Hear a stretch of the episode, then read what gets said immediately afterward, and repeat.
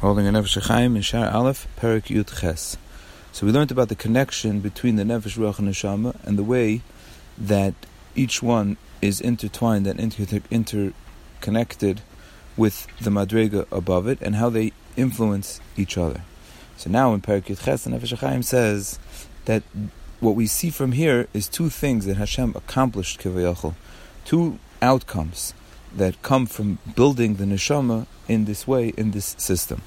The first one is that it's a chesed and a toiva for Hashem that each person can now reach their tikkun and their job that they want to reach all the way up to the highest madregas. Meaning, if it would be that a person has to fix, let's say, his neshama, or fix his highest level of his ruach, we, as we stand created in this world as neshamas stuck in gufim, we're very far from the high madregas that a neshama could reach. And if we would have to get to there, just getting to there in one step, it would be it would be impossible.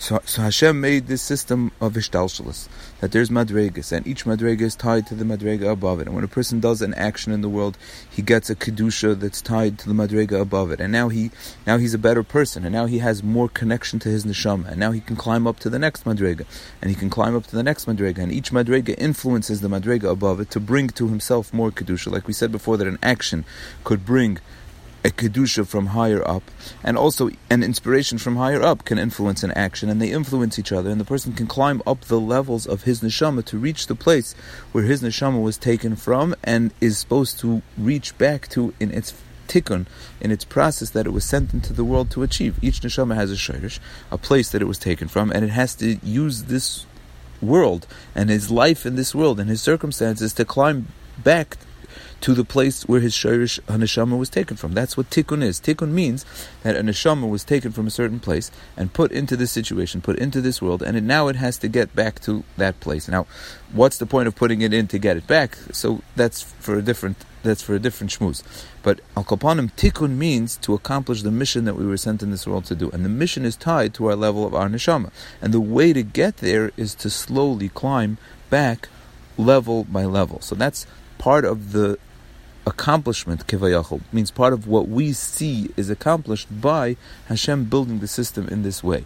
And the building of the system in this way of levels tied to each other are that each one influences each other, and therefore we have a way to slowly climb up the madregas to get to the madrega that each neshama has to get to. And another chesed, and this is really the main chesed that, that the Nefesh Chaim was coming to point out when he introduced this subject, is the process of tshuva. The, pro- the, way the process of tshuva works is like this. There are averis that say on them, v'nichres ha-nefesh Karis is always expressed in the area of nefesh. That when a person does an averah chas shalom that has karis, so he did an action in the world. They're all actions. All of the averahs that have karis are actions. When a person does an action in the world, he uses his koyach that's called nefesh, his maisa, which is tied to nefesh, and thereby he cuts himself off from Hashem. The literal translation of karis says that his life is cut because he dies early. But we know al pisvarim that that means that his nefesh is in some way cut off from Hashem. So now you have a nefesh that's cut off from Hashem. So what's the eitzah? How could this nefesh ever reach back to Hashem? How could he ever do tshuva?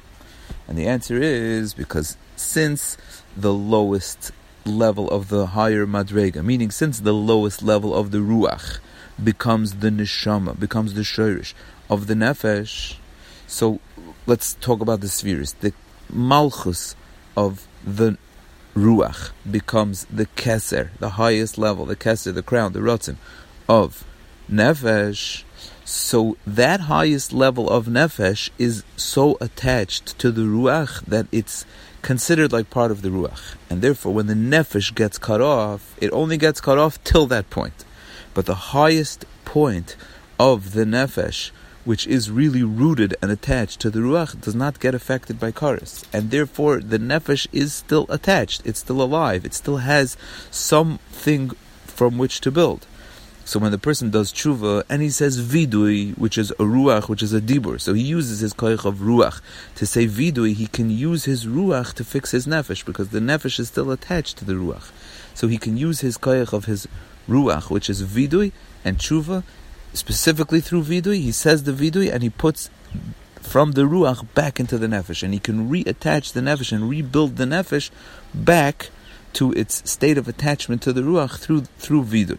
And the same thing when a person does an aver that damages and affects his koyach hadibur, when a person says lashon hara or he says words that he shouldn't say.